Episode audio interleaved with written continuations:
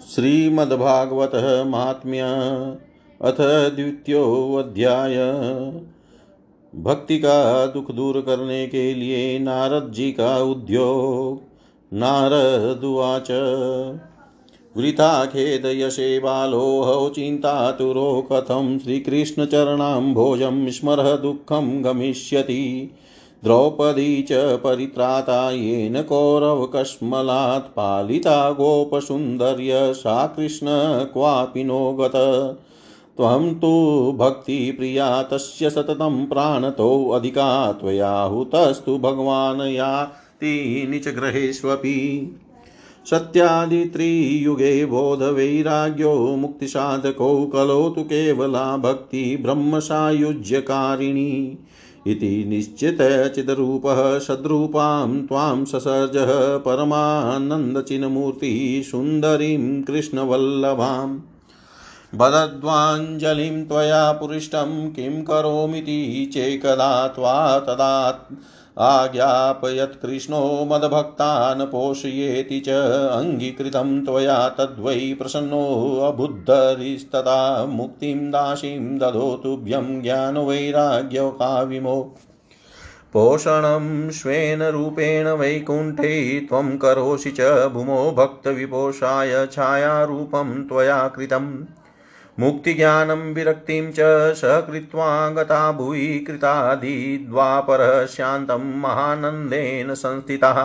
कलो मुक्तिः क्षयं प्राप्ता पाखण्डामयपीडिता त्वदाज्ञया गता शीघ्रं वैकुण्ठं पुनरेव सा स्मृता त्वयापि चात्रैव मुक्तिया मुक्तिरायाति याति च पुत्रीकृत्य त्वयेमौ च पाशवैश्वस्येव रक्षितो।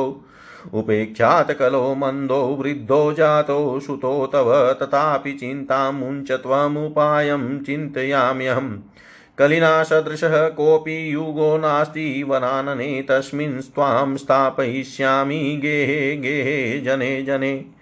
अन्यधर्मास्तिरस्कृत्य, पुरस्कृत्य महोत्सवान् तदा नाहं हरेदासो लोके त्वां न प्रवर्तये तवदन्विताश्च ये जीवा भविष्यन्ति कलाविह। पापिनोऽपि गमिष्यन्ति निर्भयं कृष्णमन्दिरम्। येषां चिते वशेदभक्तिः सर्वदा प्रेमरूपिणी न ते पश्यन्ति कीनाशं स्वप्नेऽप्यमलमूर्तय न प्रेतो न पिशाचो वा राक्षसो वासुरोऽपि वा भक्तियुक्तमनस्कानां स्पर्शनेन प्रभुर्भवेत्। न तपो भिन्नवेदैश्च न ज्ञानेनापि कर्मणा हरिः साध्यते भक्त्या प्रमाणं तत्र गोपिका। नृणां जन्मसहस्रेण भक्तौ प्रीतिः जायते कलो भक्ति कलो भक्ति भक्त्या कृष्णपुरस्थितः। भक्तिद्रोहकराये च ते सिदन्ति जगत्त्रये ध्रुवाशा दुःखमापनः पुरा भक्तविनिन्दकः। अलं वर्तैरलं तीर्थैरलं योगैरलं मखैरलं ज्ञानकथालापै भक्तिरेकेव मुक्तिदा। श्रुत्वाच इति नारदनिर्णितं स्वमात्म्यं निशम्य सा सर्वाङ्गपुष्टिसंयुक्ता नारदं वाक्यमब्रवीत्।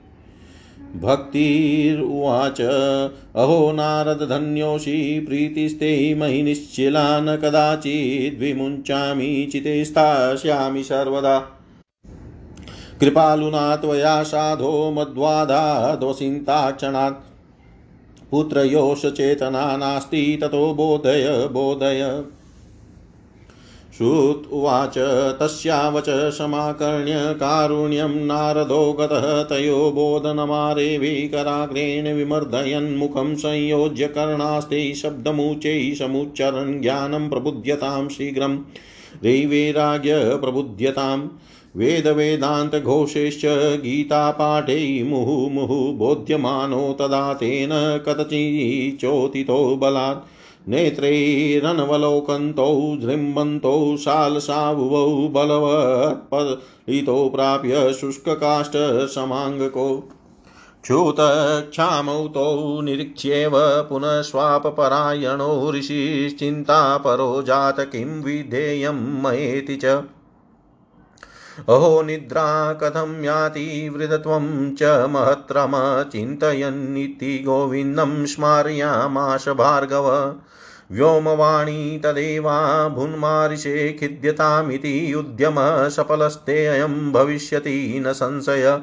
एतदर्थं तु सत्कर्मं शूर्षे त्वं समाचर तते कर्माभिधास्यन्ति साधव साधुभूषणा।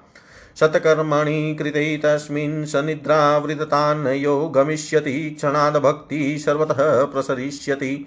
इत्याकाशवचः स्पष्टं तत्सर्वैरपि विस्तृतं नारदो विस्मयं लेभे नेदं ज्ञातमिति ब्रुवन्। नारदुवाच अनया आकाशवाण्यापि गोप्यत्वेन निरूपितं, किं वा तत्साधनं कार्यं, येन कार्यं भवेत्तयो। क्व भविष्यन्ति सन्तस्ते कथं दास्यन्ति साधनं? मयात्र किं प्रकर्तव्यं? यदुक्तं व्योमभाषया श्रुत्वाच तत्र द्वावपि संस्थाप्य निर्गतो नारदो मुनितीर्थतीर्थं विनिष्क्रम्य पृच्छमार्गे मुनीश्वरान्। वृतान्तः श्रूयते सर्वे किश्चिन्निश्चित्य नोच्यते असाध्यं केचन प्रोचुदुज्ञेयमिति चापरे मुखीभूतास्ता तान्यै तु कियन्तस्तु पलायिता आहाकारो महानाशीत्रैलोके विस्मयावः वेदवेदान्तघोषेश्च गीतापाठे विवोदितं भक्तिज्ञानविरागानां नोदतिष्ठतित्रिकं यदा। उपायो नापरोऽस्तिति कर्णे कर्णे यजपञ्जनः योगिना नारदेनापि स्वयं न ज्ञायते तु यतः तत्कथं शक्यते वक्तुमितरेरिह मानुषै। एवं ऋषिगणे पुरुष्टै निर्नियोक्तं दुरासदं तच्चिता तच्चिन्तातुरः सोऽत बद्रीवनमागतः तपश्चरामि चात्रेति तदर्थं कृतनिश्चय तावदस पुरतसनकादीन्मुनीश्वरा कोटिसूर्यसमाभासान्नुवाच मुनिशतम् नारद उवाच, इदानीं भूरिभागेन भवद्भिः सङ्गमो भवत्कुमारब्रुवतां शीघ्रं कृपां कृत्वा ममोपरि। भवन्तो योगिनः सर्वे बुद्धिमन्तो बहुश्रुता पञ्चहायन् संयुक्ता, पूर्वेषामपि पूर्वजा सदा वैकुण्ठनिलया हरिकीर्तन् तत्परा। लीलामृतरसोन्मतः कथामात्रेकजीविनः हरिशरणमेवं हि नित्यं येषां मुखे वच।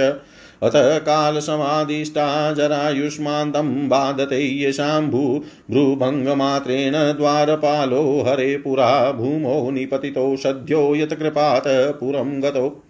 अहो भाग्यस्य योगेन दर्शनं भवतामिह अनुग्रहस्तु कर्तव्यो मयि दीने दयापरे। अशरीरगिरोक्तं यत् कि, यतत किं साधनमुच्यताम् अनुष्ठेयं कथं तावत् प्रभु ब्रुवन्तु सविस्तरं भक्तिज्ञानविरागानां सुखमुत्पद्यते कथं स्थापनं सर्ववर्णेषु प्रेमपूर्वं प्रयत्नतः। कुमाराऊचु मा चिन्तां कुरु देवर्षै हर्षचितैः समावह उपाय सुखसाध्योऽत्र वर्तते पूर्व एव हि अहो नारदन्योषि विरक्तानां शिरोमणि सदा श्रीकृष्णदासानामग्रणी योगभास्कर। त्वयि चित्रं न मन्तव्यं भक्त्यर्थम् अनुवर्तिनि घटते कृष्णदासस्य भक्ते संस्थापना सदा। ऋषिभिः बहवो लोके पन्थान् प्रकटीकृ कृताश्रमसाध्या च ते सर्वे प्रायस्वर्गफलप्रदा वैकुण्ठसाधकपन्था स तु गोप्यो हि वर्तते। तस्योपदेष्टा पुरुषप्रायो भागेन लभ्यते। सत्कर्म तव निर्दिष्टं व्योमवाचा तु यत्पुरा तदुच्यते। शृणुस्वाद्य स्थिरश्चितः प्रसन्नधि। द्रव्ययज्ञास्तपो यज्ञा योगयज्ञास्तथा परे स्वाध्याययज्ञान यज्ञाश्च ते तु कर्मविसूचका सत्कर्मसूचको नूनं ज्ञानयज्ञस्मृतो बुधे श्रीमद्भागवतालापः स तु गीतसुखादिभिः। भक्तिज्ञानविरागानां तद्घोषेण बलं महत् व्रजिष्यति द्वयो कष्टं सुखं भक्तेर्भविष्यति प्रलयं हि गमिष्यन्ति श्रीमद्भागवतध्वने। कले दोषा इमे सर्वे सिंहशब्दादवृका इव ज्ञानवैराग्यसंयुक्ता भक्ति प्रेमरसावः प्रतिगेह प्रतिजन्नं ततः क्रीडां करिष्यति। नारदुवाच वेदवेदान्तघोषेश्च गीतापाठे प्रबोधितं भक्तिज्ञानविरागानां नोदतिस्ततित्रिकं यदा श्रीमद्भागवतालापात् तत्कथं बोधमेष्यति तत्कथासु तु वेदार्थश्लोके श्लोके पदे पदे छिन्दस्तु संशयं हि एनं भवन्तो विलम्बो नात्र कर्तव्यशरणागतवत्सला। कुमाराऊचु वेदोपनिषदां वेदोपनिषदां सारा जाता भागवती कथात्युत्तमा ततो भाति पृथग्भूता फलाकृति आमूलाग्रं रसस्तिष्ठन्नास्तेन स्वाद्यते यथा। स भूय सम्पृथग्भूतफले विश्वमनोहर, यथा दुग्धे स्थितं सर्पिणः, स्वदा स्वादायोपकल्पते। पृथग्भूतं हि गतगव्यं पृथग्भूतं हि तद्गव्यं देवानां रसवर्धनम्। इक्षूणामपि मध्यान्तं शर्करा व्याप्य तिष्ठति पृथग्भूता च तथा भागवती कथा। इदं भागवतं नाम पुराणं ब्रह्मसंहितं भक्तिज्ञानविरागानां स्थापनाय प्रकाशितम्। वेदान्तवेदसुष्णाते गीतायापि कर्तरि परितापवती व्यासे मूयं त्यज्ञानसागरे तदा त्वया पुरा प्रोक्तं चतुश्लोकसमन्वितं चतुश्लोकसमन्वितं तदीयश्रवणात् सद्यो निर्बाधो बादरायण। तत्र ते विस्मयकेन यत् प्रश्नकरो भवान् श्रीमद्भागवतं श्राव्यं शोकदुःखविनाशनं। नारदुवाच यददर्शनं च विनिहन्त्यशुभानि सद्य श्रेयस्तनोति श्रेयस्तनोति भवदुःखदवादितानां। निशेषशेषमुखगीतकथेकपाना। प्रेम प्रकाशकृतये शरणं गतोऽस्मि। भाग्योदयेन बहुजन्मसमर्जितेन शतसङ्गमं च लभते पुरुषो यदा वै। अज्ञानहेतुकृतमोहमदान्धकारन्नाशं विधाय हितदोदयते विवेक। नाशं विधाय तदोयते विवेक।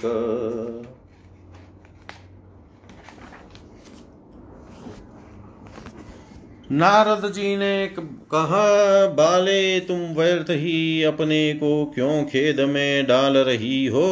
अरे, तुम अपनी चिंता तुर क्यों? तुम इतनी चिंता तुर क्यों हो? भगवान श्री कृष्ण के चरण कमलों का चिंतन करो।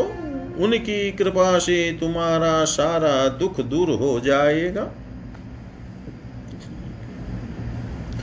जिन्होंने कौरवों के अत्याचार से द्रौपदी की रक्षा की थी और गोप सुंदरियों का को सनाथ किया था, वे कृष्ण कहीं चले थोड़े ही गए हैं।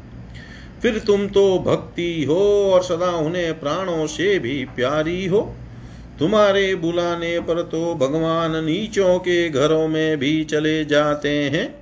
सत्य त्रेता और द्वापर इन तीन युगों में ज्ञान और वैराग्य मुक्ति के साधन थे। किंतु कल युग में तो केवल भक्ति ही ब्रह्म सायुज्य मोक्ष की प्राप्ति कराने वाली है। यह सोच कर ही परमानंद चिन्ह मूर्ति ज्ञान स्वरूप श्री हरि ने अपने सत स्वरूप से तुम्हें रचा है। तुम साक्षात श्री कृष्ण चंद्र की प्रिया और परम सुंदरी हो। एक बार जब तुमने हाथ जोड़कर पूछा था कि मैं क्या करूँ, तब भगवान ने तुम्हें यही आज्ञा दी थी कि मेरे भक्तों का पोषण करो। तुमने भगवान की वह आज्ञा स्वीकार कर ली। इससे तुम पर श्री हरि बहुत प्रसन्न हुए और तुम्हारी सेवा करने के लिए मुक्ति को तुम्हें दासी के रूप में दे दिया। और इस ज्ञान वैराग्य को पुत्रों के रूप में। तुम अपने साक्षात स्वरूप से वैकुंठ धाम में ही भक्तों का पोषण करती हो। भूलोक में तो तुमने उनकी पुष्टि के लिए केवल छाया रूप धारण कर रखा है। तब तुम मुक्ति ज्ञान और वैराग्य को साथ लिए पृथ्वी तल पर आई। और सत्य युग से द्वापर पर्यंत बड़े आनंद से रही। कल युग में तुम्हारी दासी मुक्ति पाखंड रूप रोग से पीड़ित होकर क्षीण होने लगी थी। इसलिए वह तो तुरंत ही तुम्हारी आज्ञा से वैकुंठ लोक को चली गई। इस लोक में भी तुम्हारे स्मरण करने से ही वह आती है और फिर चली जाती है। किंतु इन ज्ञान वैराग्यों को तुमने पुत्र मान कर अपने पास ही रख छोड़ा है। फिर भी कलयुग में इनकी उपेक्षा होने के कारण तुम्हारे ये पुत्र उत्साहीन और वृद्ध हो गए हैं। फिर भी तुम चिंता न करो, मैं इनके नवजीवन का उपाय सोचता हूँ। सुमुखी कली के समान कोई भी युग नहीं है।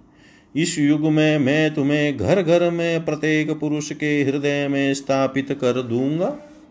देखो अन्य सब धर्मों को दबाकर और भक्ति विषयक महोत्सवों को आगे रखकर यदि मैंने लोक में तुम्हारा प्रचार न किया तो मैं श्री हरि का दास नहीं।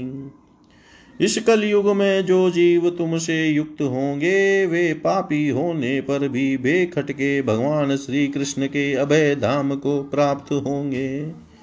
जिनके हृदय में निरंतर प्रेम रूपिणी भक्ति निवास करती है, वे शुद्धांत कर्ण पुरुष स्वप्न में भी यमराज को नहीं देखते। जिनके हृदय में भक्ति महारानी का निवास है, उन्हें प्रेत पिशाच, राक्षस या दैत्य आदि स्पर्श करने में भी समर्थ नहीं हो सकते। तप वेदाध्यन ज्ञान और कर्म आदि किसी भी साधन से भगवान वश में नहीं किए जा सकते। वे केवल भक्ति से ही वशीभूत होते हैं। इसमें श्री गोपी जन प्रमाण है। मनुष्यों का सहस्त्रों जन्म के पुण्य प्रताप से भक्ति में अनुराग होता है। कल युग में केवल भक्ति केवल भक्ति ही सार है। भक्ति से तो साक्षात श्री कृष्ण चंद्र सामने उपस्थित हो जाते हैं। जो लोग भक्ति से द्रोह करते हैं, वे तीनों लोकों में दुख ही दुख पाते हैं। पूर्व काल में भक्त का तिरस्कार करने वाले दुर्वासा ऋषि को बड़ा कष्ट उठाना पड़ा था। बस बस व्रत तीर्थ योग यज्ञ और ज्ञान चर्चा आदि बहुत से साधनों की कोई आवश्यकता नहीं है। एकमात्र भक्ति ही मुक्ति देने वाली है। इस प्रकार नारद जी के निर्णय किए हुए अपने महात्म्य को सुनकर भक्ति के सारे अंग पुष्ट हो गए और वे उनसे कहने लगी, नारद जी, आप धन्य हैं। आपकी मुझमें निश्चल प्रीति है। मैं सदा आपके हृदय में रहूँगी। कभी आपको छोड़कर नहीं जाऊँगी। साधो, आप बड़े कृपालु हैं। आपने क्षण भर में ही मेरा सारा दुख दूर कर दिया। किंतु अभी मेरे पुत्रों में चेतना नहीं आई है। आप इन्हें शीघ्र ही सचेत कर दीजिए, जगा दीजिए। सूत जी कहते हैं, भक्ति के ये वचन सुनकर नारद जी को बड़ी करुणा आई और वे उन्हें हाथ से हिला डुला कर जगाने लगे। फिर उनके कान के पास मुँह लगाकर ज़ोर से कहा, ओ ज्ञान, जल्दी जग पड़ो, ओ वैराग्य, जल्दी जग पड़ो।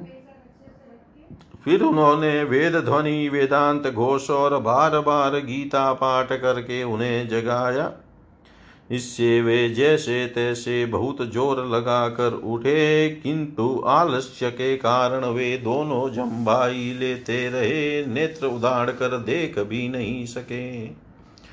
उनके बाल बगुलों की तरह सफ़ेद हो गए थे, उनके अंग प्राय सुखे काट के समान निस्तेज और कठोर हो गए थे। इस प्रकार भूख प्यास के मारे अत्यंत दुर्बल होने के कारण उन्हें फिर सोते देख नारद जी को बड़ी चिंता हुई और वे सोचने लगे, अब मुझे क्या करना चाहिए? इनकी यह नींद और इससे भी बढ़कर इनकी वृद्धावस्था कैसे दूर हो? सौनक जी इस प्रकार चिंता करते करते वे भगवान का स्मरण करने लगे।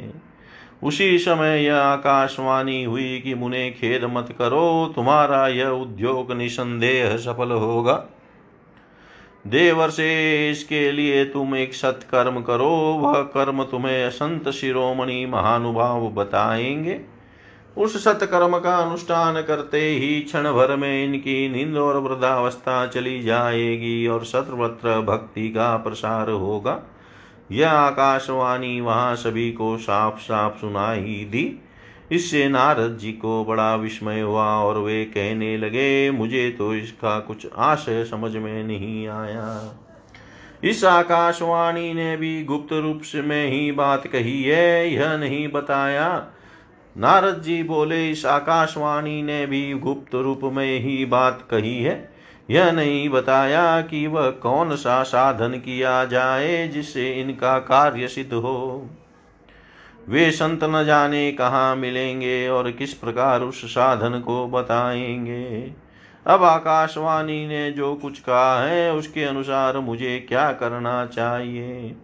सूत जी कहते हैं शौनक जी तब ज्ञान वैराग्य दोनों को वहीं छोड़कर नारद मुनि वहाँ से चल पड़े और प्रत्येक तीर्थ में जा जाकर मार्ग में मिलने वाले मुनीश्वरों से वह साधन पूछने लगे। उनकी उस बात को सुनते तो सब थे, किंतु उसके विषय में कोई कुछ भी निश्चित उत्तर न देता। किन्हीं ने उसे असाध्य बताया, कोई बोले इसका ठीक ठीक पता लगाना ही कठिन है। कोई सुनकर चुप रह गए और कोई कोई तो अपनी अवज्ञा होने के भय से बात को टाल टूल कर खिसक गए। त्रिलोकी में महान आश्चर्यजनक हाकार मच गया। लोग आपस में काना फूसी करने लगे। भाई जब वेद ध्वनि वेदांत घोष और बार बार गीता पाठ सुनाने पर भी भक्ति ज्ञान और वैराग्य ये तीनों नहीं जगाए जा सके, तब और कोई उपाय नहीं है। स्वयं योगी राज नारद को भी जिसका ज्ञान नहीं है, उसे दूसरे संसारी लोग कैसे बता सकते हैं? इस प्रकार जिन जिन ऋषियों से इसके विषय में पूछा गया उन्होंने निर्णय करके यही कहा कि यह बात दुसाध्य ही है। तब नारद जी बहुत चिंतातुर हुए और बद्री वन में आए। ज्ञान वैराग्य को जगाने के लिए वहाँ उन्होंने यह निश्चय किया कि मैं तप करूँगा। इसी समय उन्हें अपने सामने करोड़ों सूर्य सूर्यों के समान तेजस्वी सनकादि मुनीश्वर दिखाई दिए। उन्हें देख कर वे मुनि श्रेष्ठ कहने लगे। नारद जी ने कहा, महात्मा हो, इस समय बड़े भाग्य से मेरा आप लोगों के साथ समागम हुआ है। आप मुझ पर कृपा करके शीघ्र ही वह साधन बताइए। आप सभी लोग बड़े योगी, बुद्धिमान और विद्वान हैं। आप देखने में पाँच पाँच वर्ष के बालक से जान पड़ते हैं, किंतु हैं पूर्वजों के भी पूर्वज। आप लोग सदा वैकुंठ धाम में निवास करते हैं, निरंतर हरि कीर्तन में तत्पर रहते हैं, भगवत लीलामृत का रसास्वादन कर सदा उसी में उन्मत रहते हैं और एकमात्र भगवत कथा ही आपके जीवन का आधार है। हरि शरणम भगवान ही हमारे रक्षक है, यह मंत्र, वाक्य मंत्र सर्वदा आपके मुख में रहता है। इसी से काल प्रेरित वृद्धावस्था भी आपको बाधा नहीं पहुंचाती। पूर्व काल में आपके भ्रूभंग मात्र से भगवान विष्णु के द्वारपाल जय और विजय तुरंत पृथ्वी पर गिर गए थे और फिर आपकी ही कृपा से वे पुनः वैकुंठ लोक पहुँच गए। धन्य इस समय आपका दर्शन बड़े सौभाग्य से ही हुआ है। मैं बहुत दीन हूँ और आप लोग स्वभाव से ही दयालु हैं। इसलिए मुझ पर आपको अवश्य कृपा करनी चाहिए। बताइए, आकाशवाणी ने जिसके विषय में कहा है, वह कौन सा साधन है और मुझे किस प्रकार उसका अनुष्ठान करना चाहिए? आप इसका विस्तार से वर्णन कीजिए। भक्ति, ज्ञान और वैराग्य को किस प्रकार सुख मिल सकता है और किस तरह उनकी प्रेम पूर्वक सब वर्णों में प्रतिष्ठा की जा सकती है? सनकादि ने कहा देवर से आप चिंता न करें। मन में प्रसन्न हो, उनके उद्धार का एक सरल उपाय पहले से ही विद्यमान है। नारद जी, आप धन्य हैं। आप विरक्तों के शिरोमणि हैं। श्री कृष्ण दासों के शाश्वत पथ प्रदर्शक एवं भक्ति योग के भास्कर हैं। आप भक्ति के लिए जो उद्योग कर रहे हैं, यह आपने आपके लिए कोई आश्चर्य की बात नहीं समझनी चाहिए। भगवान के भक्त के लिए तो भक्ति की सम्यक स्थापना करना सदा उचित ही है। ऋषियों ने संसार में अनेकों मार्ग प्रकट किए हैं, किंतु वे सभी कष्ट साध्य है और परिणाम में प्राय स्वर्ग की ही प्राप्ति कराने वाले हैं। अभी तक भगवान की प्राप्ति कराने वाला मार्ग तो गुप्त ही रहा है। उसका उपदेश करने वाला पुरुष प्राय भाग्य से ही मिलता है। आपको आकाशवाणी ने जिस सत्कर्म का संकेत किया है, उसे हम बतलाते हैं। आप प्रसन्न और समाहित चित होकर सुनिए। नारद जी, द्रव्य यज्ञ, तपो यज्ञ, योग यज्ञ और स्वाध्याय रूप ज्ञान यज्ञ, ये सब तो स्वर्ग आदि की प्राप्ति कराने वाले कर्म की ही और संकेत करते हैं। पंडितों ने ज्ञान यज्ञ ही सत्कर्म मुक्तिदायक कर्म का सूचक माना है। वह श्रीमद् भागवत का परायण पारायण है, जिसका गान शुक्रादि महानुभावों ने किया है। उसके शब्द सुनने से ही भक्ति ज्ञान और वैराग्य को बड़ा बल मिलेगा। इससे ज्ञान वैराग्य का कष्ट मिट जाएगा और भक्ति को आनंद मिलेगा। सिंह की और की गर्जना सुनकर जैसे भेड़िए भाग जाते हैं, उसी प्रकार श्रीमद् भागवत की ध्वनि से कलयुग के सारे दोष नष्ट हो जाएँगे। तब प्रेम रस प्रवाहित करने वाली भक्ति ज्ञान और वैराग्य को साथ लेकर प्रत्येक घर और व्यक्ति के हृदय में क्रीड़ा करेगी। नारद जी ने कहा, मैंने वेद वेदांत की ध्वनि और गीता पाठ करके उन्हें बहुत जगाया, किंतु फिर भी भक्ति ज्ञान और वैराग्य ये तीनों नहीं जगे। ऐसी स्थिति में श्रीमद् भागवत सुनाने से वे कैसे जगेंगे? क्योंकि उस कथा के प्रत्येक श्लोक और प्रत्येक पद में भी वेदों का ही तो सारांश है। आप लोग शरणागत वत्सल है तथा आपका दर्शन कभी व्यर्थ नहीं होता, इसलिए मेरा यह संदेह दूर कीजिए, इस कार्य में विलंब न कीजिए। श्रीमद्भागवत की कथा वेद और उपनिषदों के सार से बनी है, इसलिए उनसे अलग उनकी फल रूपा होने के कारण वह बड़ी उत्तम जान पड़ती है। जिस प्रकार रस वृक्ष की जड़ से लेकर शाखाग्र पर्यंत रहता है, किंतु इस स्थिति में उसका आश्वासन, आस्वादन नहीं किया जा सकता। वही जब अलग होकर फल के रूप में आ जाता है, तब संसार में सभी को प्रिय लगने लगता है। दूध में घी रहता ही है, किंतु उस समय उसका स्वाद अलग नहीं मिलता। वही जब उससे अलग हो जाता है, तब देवताओं के लिए भी स्वाद वर्धक हो जाता है। खांड ईख के और छोर और बीच में भी व्याप्त रहती है, तथापि अलग होने पर उसकी कुछ और ही मिठास होती है। ऐसी ही यह भागवत की कथा है।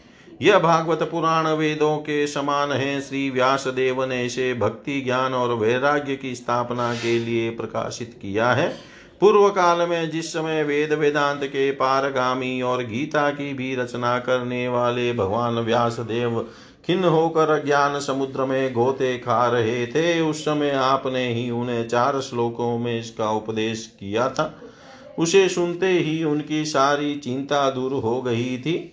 फिर इसमें आपको आश्चर्य क्यों हो रहा है, जो आप हमसे प्रश्न कर रहे हैं?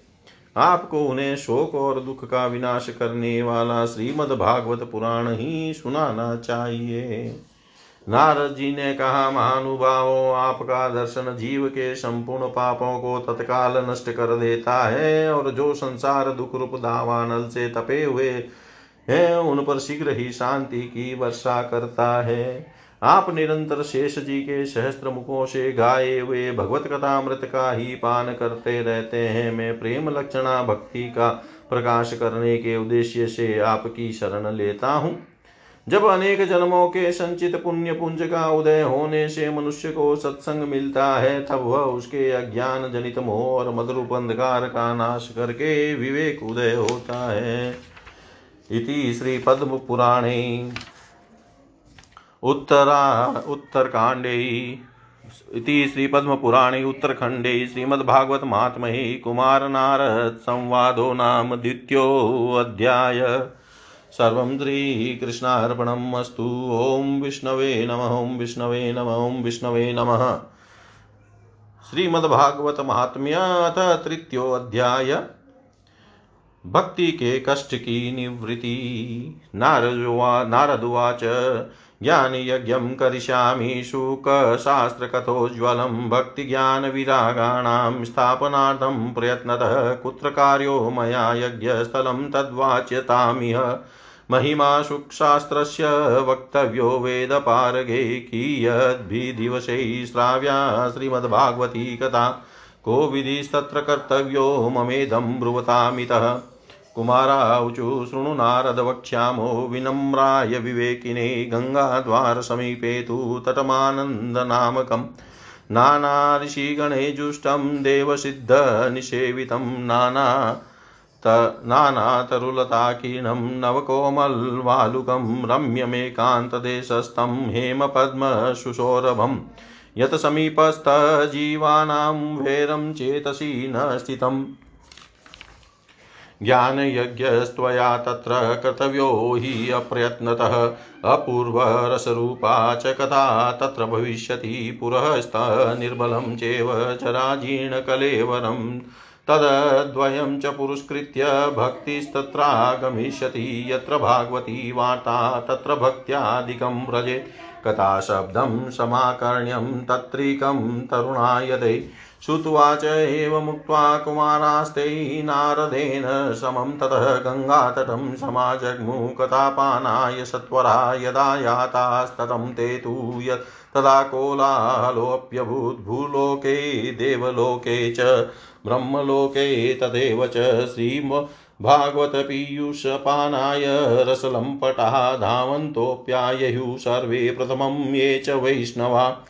भृगुवसिष्ठश्च्यवनश्च गौतमो मेधातिथि देवल्देवरातो रामस्तथा गादिसुतश्च साकलो मृकण्डो पुत्रा त्रिजपिप्लादा योगेश्वरो व्यासपराशरो च छायाशुको जाजलिजव्युमुख्यः सर्वेऽप्यमी मुनिगणा सपुत्रशिष्याः स्वस्त्रीभिराय युरति प्रणयेन युक्ता। वेदान्तानि च वेदाच मन्त्रास्तन्त्रा समूर्तय दशसप्तपुराणानि षट्शास्त्राणि तथाययुः गङ्गाध्या सरितस्तत्र पुष्करादिशराशि च, क्षेत्राणि च, दिश सर्वादण्डकादिवनानि च। नगादयो ययुस्तत्र देवगन्धर्वदानवा गुरुत्वा तत्र नायान्तान् भृगुसम्बोध्यत चान्यतः। दीक्षिता नारदेनाथ दत्तमासनमुत्तमं कुमारा वन्दिता सर्वे निषेधु कृष्णतत्परा। वैष्णवाश्च, विरक्ताश्च, न्यासिनो ब्रह्मचारिणा मुखभागस्ते स्थिता। स्ते च तदग्रे नारदस्थितः एकभागे ऋषिगणास्तदन्यत्र दिवोकश वेदोपनिषदोऽन्यत्र तीतान्यत्र स्त्रियो अन्यतः जयशब्दो नमः शब्दः शङ्खशब्दस्तथैव च चूर्णलाजा प्रसून्नानां निक्षेपशुमान्भुत विमानानि समारुह्यं कीयन्तो देवनायका कल्पवृक्षप्रसून्नेस्तान् सर्वास्तत्र समाकिरन् श्रुत्वाच एवं तेष्वेकचितेषु श्रीमद्भागवतस्य च माहात्म्यमुचिरे स्पष्टं नारदाय महात्मने। कुमाराऊचु अथ ते वण्यते यस्माभिमहिमा सुखशास्त्रज यस्य श्रवणमात्रेण मुक्तिकरतले स्थिता। सदा सेव्या सदा सेव्या श्रीमद्भागवती कथा यस्याः श्रवणमात्रेण हरिश्चितं समाश्रयेत्। ग्रन्थोऽष्टादशसहस्रो द्वादशस्कन्दसंमितः परीक्षिच्छुक् संवाद शृणु भागवतं च ततः तावत् संसारचक्रेऽस्मिन् भ्रमते अज्ञानतः पुमान् यावत् कर्मण गता नास्ति सुखशास्त्रकथा क्षणं किं श्रोते बहुभिः शास्त्रैः पुराणे च भ्रमावहै एकं भागवतं शास्त्रं मुक्तिदानेन गर्जति कथा भागवतस्यापि नित्यं भवति यद्गृहे, तद्गृहं तीर्थरूपं हि वसतां पापनाशनम् अश्वमेधसहस्राणि वाजपेयशतानि च सुखशास्त्रकथयायाश्च कलां नाहरन्ति षोडशीम् तावत् पापानि देहेऽस्मिन् तपोधना श्रूयते सम्यक् श्रीमद्भागवतं नरे।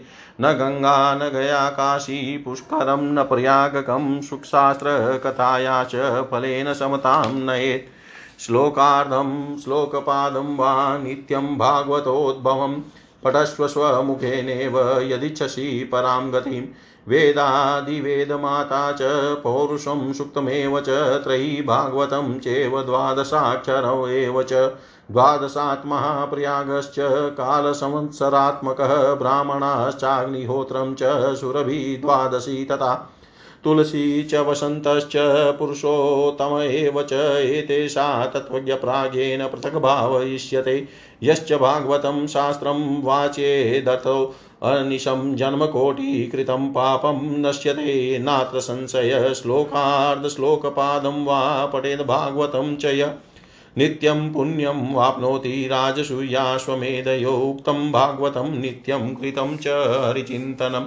तुलसीपोषणं चेव धेनूनां सेवनं समम् अन्तकाले चुयेनेव श्रूयते सुखशास्त्रवा प्रीत्या तस्यैव वैकुण्ठं गोविन्दोऽपि प्रयच्छति हेमसिंहयुतं चेत् द्वेष्णव दे चेतद्वेष्णवाय ददाति च कृष्णेन स सायुज्यं च पुमा लभते ध्रुवम् आजन्ममात्रमपि येन शतेन किञ्चित् चितं विधाय सुखशास्त्रकथा न पीता चाण्डालवच खरवद्वत तेन नीतं मिथ्याश्वजन् जननी जननी दुःखभाजा जीवच्छवो निगदितः स तु पापकर्मा येन श्रुतं सुखकथावचनं न किञ्चितः धिगतं नरं पशुसमं भुवि भाररूपम् एवं वदन्ति दिवि देवसमाजमुख्या दुर्लभेव कथालोके श्रीमद्भागवतोद्भवा कोटिजन्मसमुत्थेन पुण्येनेव तु लभ्यते तेन योगनिदेध्रीमन् श्रोतव्या सा प्रयत्नतः दीनानां नियमो नास्ति, सर्वदा श्रवणं मतम्। सत्येन ब्रह्मचर्येण सर्वदा श्रवणं मतम् अशक्यत्वात् कलो बोध्यो विशेषो, अत्र सुखागया मनोवृत्तिजयश्चेव नियमाचरणं तथा दीक्षा कतुमशक्यत्वात् सप्ताहश्रवणं मतम्। श्रद्धात श्रवणे नित्यम् आगे तावधि यत् फलं तत्फलं सुखदेवेन सप्ताहश्रवणे कृतं मनश्चा जयाद्रोगात् पूषां चेवायुषक्षयात् कले दोष भूत्वा च सप्ताहश्रवणं मतम्। यत् फलं नास्ति तपसा न योगेन समाधिना नायासेन तत्सर्वं सप्ताहश्रवणे लभे। यज्ञाद् गर्जति सप्ताह, सप्ताहो गर्जति व्रता, तपसो गर्जति प्रोचे स्थिता। नित्यं हि गर्जति योगाद् गर्जति सप्ताहो नाच गर्जति, किं ब्रूमो गर्जनं तस्य रे रे गर्जति गर्जति। शौनकुवाच साश्चर्यमेतत् कथितं कथानकं ज्ञानादिधर्मान् विगणय साम्प्रतम् निःश्रेयसे भागवतं पुराणं जातं कुतो योगविदादिसूचकं।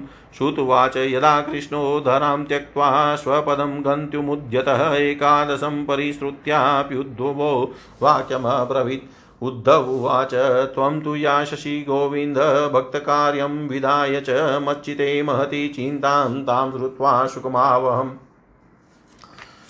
आगतोऽयं कलिघोरो भविष्यन्ति, पुनः कला तत्सङ्गेनेव सन्तोऽपि गमिष्यन्त्युग्रतां। तदा तदा भारवती भूमि गोरूपेयं कमाश्रये तन्यो न दृश्यते त्राता त्वत्कमल्लोचन। अतः सत्सु दयां कृत्वा भक्तवत्सलमाव्रज भक्ता तं सगुणो जातो निराकारोऽपि चिन्मय। त्वद्वियोगेन ते भक्ता कथं स्थास्यन्ति भूतले निर्गुणोपासने कष्टमतः किञ्चिद्विचारय इत्युद्धव वचः श्रुत्वा प्रवासे अचिन्तयद्वरि भक्तावलम्बनार्थाय किं विधेयमयेति च स्वकीयं यद् भवेतेजस्तच्च भागवते अददातिरोधाय प्रविष्टोऽयं श्रीमद्भागवतार्णवं तेनेयं वाङ्मयीं मूर्तिं प्रत्यक्षा वर्तते हरे पाठादशनाथ पापनाशिनी सप्ताहश्रवणं तेन सर्वेभ्योऽप्यधिकं कृतं साधनानि तिरस्कृत्य कलो धर्मोऽयमीरितः दुःखदारिद्र्यदौर्भाग्य पापप्रक्षा लनाय च कामक्रोधजयार्थं हि कलो धर्मोऽयमीरितः अन्यथा वैष्णवी माया देवेरपि सुदो त्यजा कथं त्याज्या भवेत् कुम्भिः सप्ताहोऽथ प्रकीर्तितः। श्रुतुवाच एवं नगाश्रम् नगाः श्रवणोरुद्धर्मे प्रकाश्यमाने ऋषिभिः शवायाम् आश्चर्यमेकं सम्भूतदानीं तदुच्यते। सं शृणु शौनकं त्वम्। भक्तिसुतौ तौ तरुणौ गृहीत्वा प्रेमेकरूपा ससा विराशितः श्रीकृष्णगोविन्द हरे मुरारे नातेति नामानि मु वदन्ति तां चागतां भागवतार्थभूषां सुचारुवेषां ददर्शु सदस्या।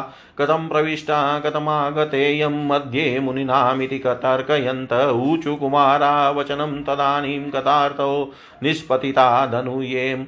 एवं गिरशा शशुता निशम्य सनत्कुमारं निजगादनम्रः भक्तिरुवाच भवद्भिरध्येव कृतास्मि पृष्टा कलिप्रणस्तापि कथारसेन क्वाहं तु तिष्ठाम्यधूना ब्रुवन्तु ब्राह्मा इदं तां गिरिमुचिरेते। भक्तेषु गोविन्दस्वरूपकर्त्री प्रेमेकधत्री भवरोगहन्त्री, सा त्वं च तिष्ठस्त्वशुद्धेर्यसंश्रया निरन्तरं वैष्णवमानसानि।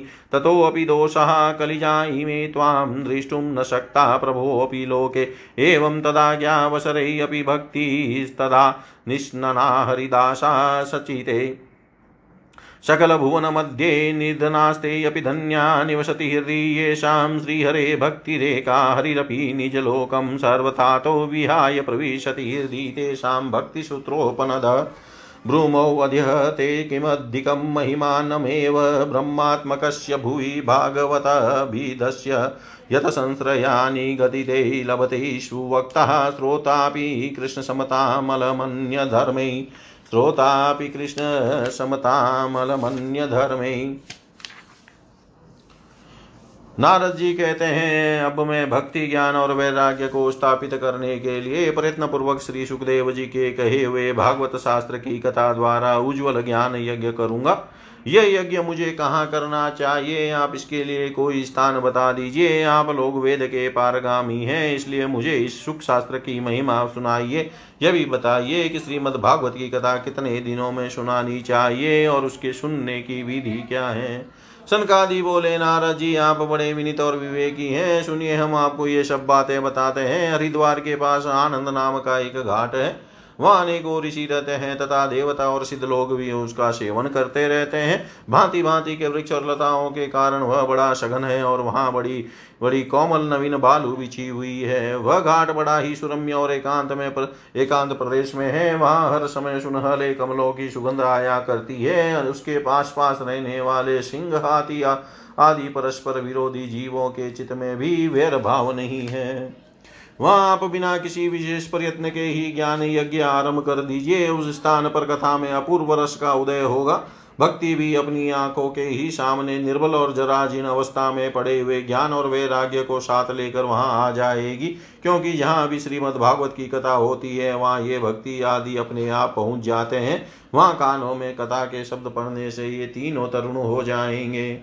सूत जी कहते हैं, इस प्रकार कहकर नारद जी के साथ सनकादि भी श्रीमद भागवत कथा अमृत का पान करने के लिए वहाँ से तुरंत गंगा तट पर चले आए, जिस समय वे तट पर पहुँचे, भूलोक, देवलोक और ब्रह्मलोक सभी जगह इस कथा का हल्ला हो गया। जो जो भगवत कथा के रसिक विष्णु भक्त थे, वे सभी श्रीमद भागवतामृत का पान करने के लिए सबसे आगे दौड़ दौड़ कर आने लगे। भृगु वशिष्ठ चैवन, गौतम मेधातिथि देवल, देवरात, परशुराम, विश्वामित्र, साकल, मार्कंडेय, दत्तात्रेय, पिपलाद, योगेश्वर, व्यास और पराशर छाया शुक जाजाल, जाजली और जव्यु आदि सभी प्रधान प्रधान मुनिगण अपने अपने पुत्र, शिष्य और स्त्रियों समेत बड़े प्रेम से वहाँ आए। इनके शिवा, वेद, वेदांत, उपनिषद, मंत्र, तंत्र, सत्रह, पुराण और छत्र छो शास्त्र भी मूर्तिमान होकर वहाँ उपस्थित हुए। गंगा आदि, नदियाँ, पुष्कर आदि, सरोवर, कुरुक्षेत्र आदि, समस्त क्षेत्र, सारी दिशाएँ, दंडक आदि, वन, हिमालय आदि, पर्वत देव गंधर्व और दानव आदि सभी कथा सुनने चले आए। जो लोग अपने गौरव के कारण नहीं आए, उन्होंने भृगु, महर्षि भृगु ने समझा बुझा कर ले आए। तब कथा सुनाने के लिए दीक्षित होकर श्री कृष्ण परायण सनकादि नारद जी के दिए हुए श्रेष्ठ आसन पर विराजमान हुए। उस समय सभी श्रोताओं ने उनकी वंदना की। श्रोताओं में वैष्णव, विरक्त, सन्यासी और ब्रह्मचारी लोग आगे बैठे और उन सब के आगे नारद जी विराजमान हुए। एक और ऋषिगण, एक और देवता, एक और वेद और उपनिषद उपनिषद आदि तथा एक और तीर्थ बैठे और दूसरी और स्त्रियाँ बैठी। उस समय सब और जय जयकार, नमस्कार और शंख का शब्द होने लगा और अबीर गुलाल, खील एवं फूलों की खूब वर्षा होने लगी। कोई कोई देव श्रेष्ठ तो विमानों पर चढ़कर वहाँ बैठे हुए सब लोगों पर कल वृक्ष के पुष्पों की वर्षा करने लगे। सूत जी कहते हैं, इस प्रकार पूजा समाप्त होने पर जब सब लोग एकाग्रचित हो गए, तब सनकादि ऋषि महात्मा नारद को श्रीमद भागवत का महात्म्य स्पष्ट करके सुनाने लगे। सनकादि ने कहा, अब हम आपको इस भागवत शास्त्र की महिमा सुनाते हैं। इसके श्रवण मात्र से मुक्ति हाथ लग जाती है। श्रीमद् भागवत की कथा का सदा सर्वदा सेवन आस्वादन करना चाहिए। इसके श्रवण मात्र से श्री हरि हृदय में आ विराजते हैं। इस ग्रंथ में अठारह हज़ार श्लोक और बारह स्कंद है। तथा श्री सुखदेव और राजा परीक्षित का संवाद है। आप यह भागवत शास्त्र ध्यान देकर सुनिए। यह जीव जीव तभी तक अज्ञान वशी संसार चक्र में भटकता है जब तक क्षण भर के लिए भी कानों में इस सुख शास्त्र की कथा नहीं पड़ती। बहुत से शास्त्र और पुराण सुनने से क्या लाभ है? इसे तो व्यर्थ का भ्रम बढ़ता है। मुक्ति देने के लिए तो एकमात्र भागवत शास्त्र ही गरज रहा है। जिस घर में नित्य प्रति ही श्रीमद भागवत की कथा होती है, वह तीर्थ रूप हो जाता है और जो लोग इसमें रहते हैं, उनके सारे पाप नष्ट हो जाते हैं। हज़ारों अश्वमेध और सैकड़ों वाजपेयी यज्ञ सुख शास्त्र की कथा का सोलवा अंश भी नहीं हो सकते। तपोधनो जब तक लोग अच्छी तरह श्रीमद भागवत का श्रवण नहीं करते, तभी तक उनके शरीर में पाप निवास करते हैं। फल की दृष्टि से इस सुख शास्त्र कथा की समता गंगा, गया, काशी, पुष्कर या प्रयाग कोई तीर्थ भी नहीं कर सकता। यदि आपको परम गति की इच्छा है तो अपने मुख से ही श्रीमद भागवत के आधे अथवा चौथा ही श्लोक का भी नित्य नियम पूर्वक पाठ कीजिए। ओंकार, गायत्री, पुरुष तीनों वेद श्रीमद भागवत ओम नमो भगवते वासुदेवा यह द्वादश मंत्र, बारह मूर्तियों वाले सूर्य भगवान, प्रयाग संवत्सर, रूप काल, ब्राह्मण, अग्निहोत्र, गौ, द्वादशी तिथि, तुलसी, वसंत ऋतु और भगवान पुरुषोत्तम। इन सब में बुद्धिमान लोग वस्तुतः कोई अंतर नहीं मानते। जो पुरुष हर निशम अर्थ सहित श्रीमद भागवत शास्त्र का पाठ करता है उसके करोड़ों जन्मों का पाप नष्ट हो जाता है, इसमें तनिक भी संदेह नहीं है। जो पुरुष नित्य प्रति भागवत का आधा या चौथा ही श्लोक भी पढ़ता है, उसे राजसूय और अश्वमेध यगों का फल मिलता है। नित्य भागवत का पाठ करना, भगवान का चिंतन करना, तुलसी को सिंचना और गौ की सेवा करना, ये चारों समान है। जो पुरुष अंत समय में श्रीमद भागवत का वाक्य सुन लेता है, उस पर प्रसन्न होकर भगवान उसे वैकुंठ धाम देते हैं। जो पुरुष इसे सोने के सिंहासन पर रखकर विष्णु भक्त को दान करता है वह अवश्य ही भगवान का सायुज्य प्राप्त करता है।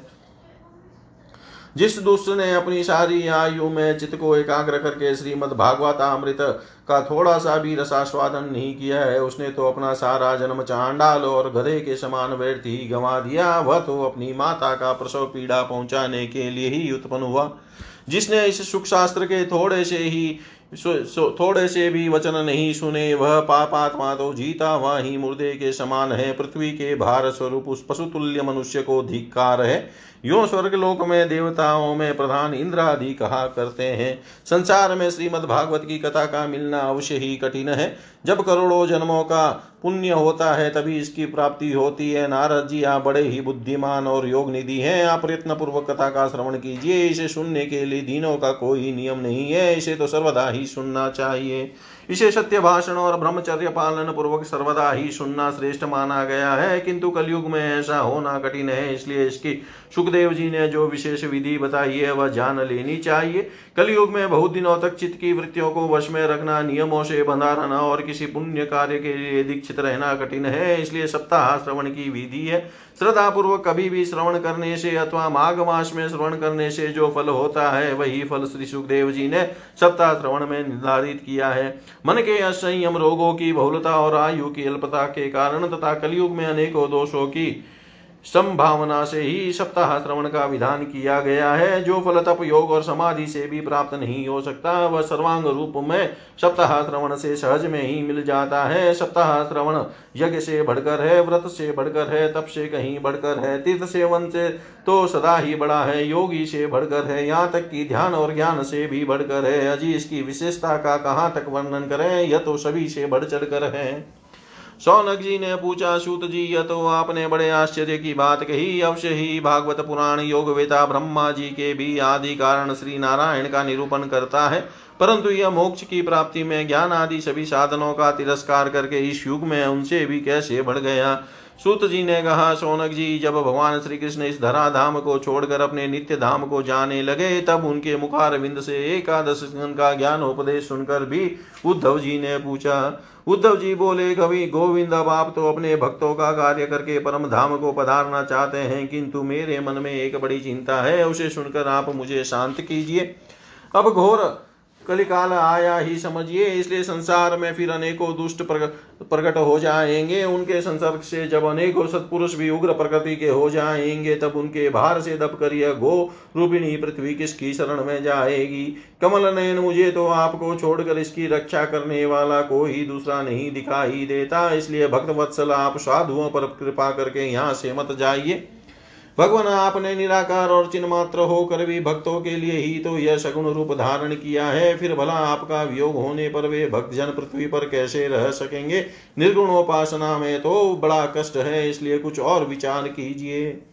प्रभास क्षेत्र में उद्धव जी के ये वचन सुनकर भगवान सोचने लगे कि भक्तों के अवलंबन के लिए मुझे क्या व्यवस्था करनी चाहिए? शौनक जी तब भगवान ने अपनी सारी शक्ति भागवत में रख दी। वे अंतर्धान होकर इस भागवत समुद्र में प्रवेश कर गए, इसलिए यह भगवान की साक्षात शब्दमयी मूर्ति है। इसके सेवन श्रवण पाठ अथवा दर्शन से ही मनुष्य के सारे पाप नष्ट हो जाते हैं। इसी से इसका सप्ताह श्रवण सबसे अधिक, सबसे बढ़कर माना गया है और कलयुग में तो अन्य सब साधनों को छोड़कर यही प्रधान धर्म बताया गया है। कलिकाल में यही ऐसा धर्म है जो दुख, दरिद्रता, दुर्भाग्य और पापों की सफ़ाई कर देता है तथा काम क्रोध आदि शत्रुओं पर विजय दिलाता है। अन्यथा भगवान की इस माया से पीछे छुड़ाना देवताओं के लिए भी कठिन है। मनुष्य तो इसे छोड़ ही कैसे सकते हैं? अतः इससे छूटने के लिए भी सप्ताह श्रवण का विधान किया गया है।